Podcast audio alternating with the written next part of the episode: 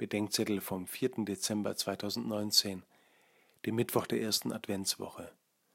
Matthäus 15, 29 bis 37. Es gibt zwei Missverständnisse der Wunder Jesu. Das eine ist die Moralisierung der Machttaten Jesu, die angeblich nur Bilder sind für das, was wir selbst tun sollen. Das andere ist eine Wunderfixiertheit, die so tut, als wäre das Entscheidende das Wunder und nicht etwa Gott, der es tut, oder der Mensch, mit dem Gott sich verbinden will.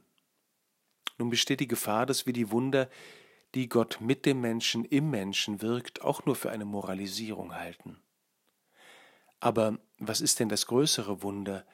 Jenes, das Gott ohne den Menschen oder jenes, das Gott mit dem Menschen wirkt? Natürlich kann Gott aus fünf Broten hunderte von Broten machen so wie er hätte zwölf Legionen Engel schicken können, um Jesus zu retten. Aber das ist für Gott, salopp gesagt, keine Kunst. Brot wehrt sich nicht. Aber was für eine Wundermacht ist am Werk, wenn aus einem Feigling ein Märtyrer, aus einem Egoisten ein Diener der Armen oder aus einem Sicherheitsdenker einer wird, der um der Liebe willen alles riskiert. Vielleicht hat Gott in Christus auf der Wiese aus wenig Brot viel Brot gemacht.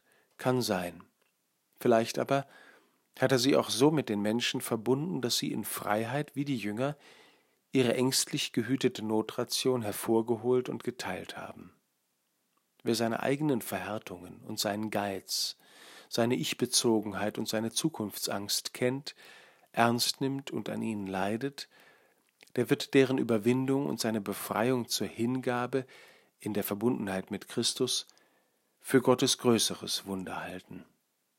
Und um dieses größere Wunder Gottes bitte ich.